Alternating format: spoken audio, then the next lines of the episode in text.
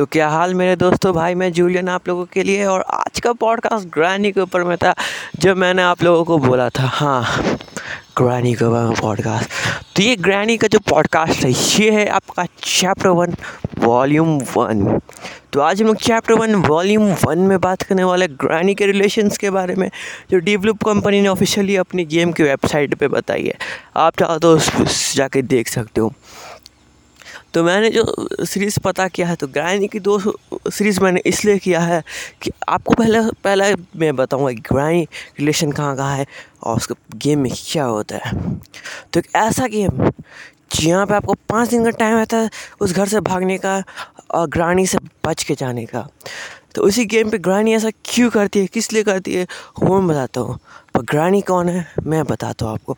ग्रानी एक साधारण सी लड़की थी, जिसका नाम मैं तो भूल गया। हाँ भूल गया। और उस, और जो ग्रैंड पा होते हैं, वो उनके हस्बैंड थे।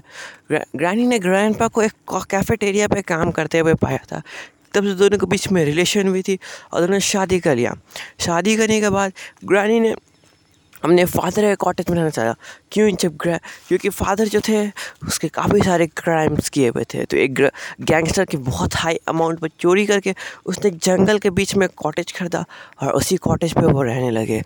गुंडों ने उसे ढूंढा और उसे मार दिया।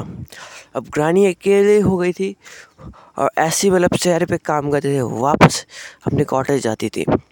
बट सिंस जब जब उसके ग्रैंड पास शादी हो गई थी तो लोग उसी कॉटेज में लगे। और तीन साल तक उसका सब चीज़ सही चलने लगा।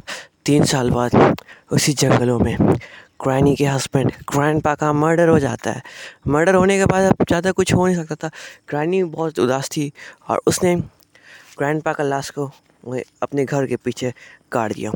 रानी के उस समय एक बेटी थी जिसका नाम था एंजेला हाँ ग्रैनी की एक बेटी थी, जिसका नाम था एंजेला जिसे आप ग्रैनी के घर पे एक लास्ट टंगे हुए देखे जाते ना, वो थी ग्रैनी की बेटी। और उसके बाद से कुछ है और एंजेला को भी एक लड़का पसंद आया, जिस, जिसका नाम था स्टीव जिसको आप सिलेंडर मैन के नाम से भी जानते थे। वही। और उसके बाद से कुछ नहीं। और उसकी भी बेटी हुई एंजेला की भी एक बेटी हुई, जहाँ पर से, जहाँ पर से एंजेला को एक बेटी हुई जिसका नाम था सैलेंड्रीना और उससे एक आदमी से प्यार हो गया जो इंसानों को वैम्पायर में कन्वर्ट करता था। और ये थी ग्रैनी की पूरी रिलेशनशिप बट आपको बताऊँ कि ग्रैनी भूत कैसे बनी। तो सिंस ग्रैनी अपनी बेटी, अपनी पोती और सैलेंड्रीना की भी एक बेटी हुई थी। और उसके बाद से कुछ नहीं। ग्रैनी उन तीनों को बहुत प्यार करती थी। बट बीच में आ जाता है बट पता नहीं क्यों। जो सिलेंडर ना उसको ब्लैक मैजिक पे बहुत ज़्यादा भरोसा था, उसे ब्लैक मैजिक करना बहुत ही ज़्यादा पसंद था। उसने ब्लैक मैजिक का किताब पढ़ रही थी।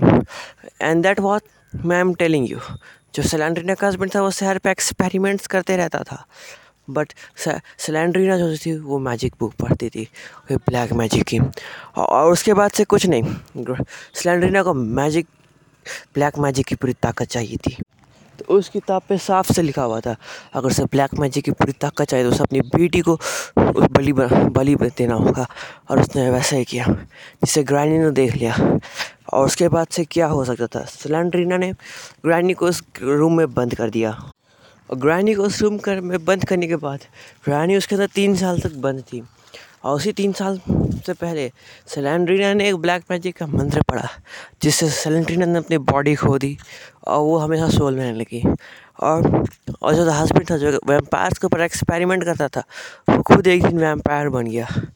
उसकी माँ मर चुकी थी और उसके बाद और जो बच बेटी थी, वो ज़िंदा हो गई थी, जिसे आप लोग सेलेंड्रीना बेबी के नाम से ज़रूर जानते थे।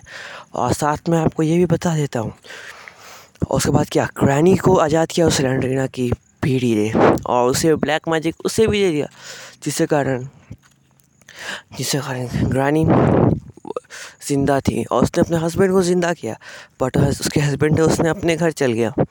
और यहाँ तक तो ये नहीं, अब ग्रैनी को चाहिए वापस आई अपनी परिवार तो उसके चलते उसने ब्लैक मैजिक की ताम पाया। और उसे पाँच शरीफ आदमियों को जान बख्श देना है।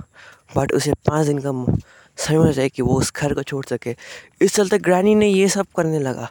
और यही थी ग्रैनी की स्टोरी और आपको वीडियो अच्छी लगी सॉरी पॉडकास्ट अच्छी लगी तो पॉडकास्ट को लाइक और फॉलो ज़रूर कर दीजिएगा।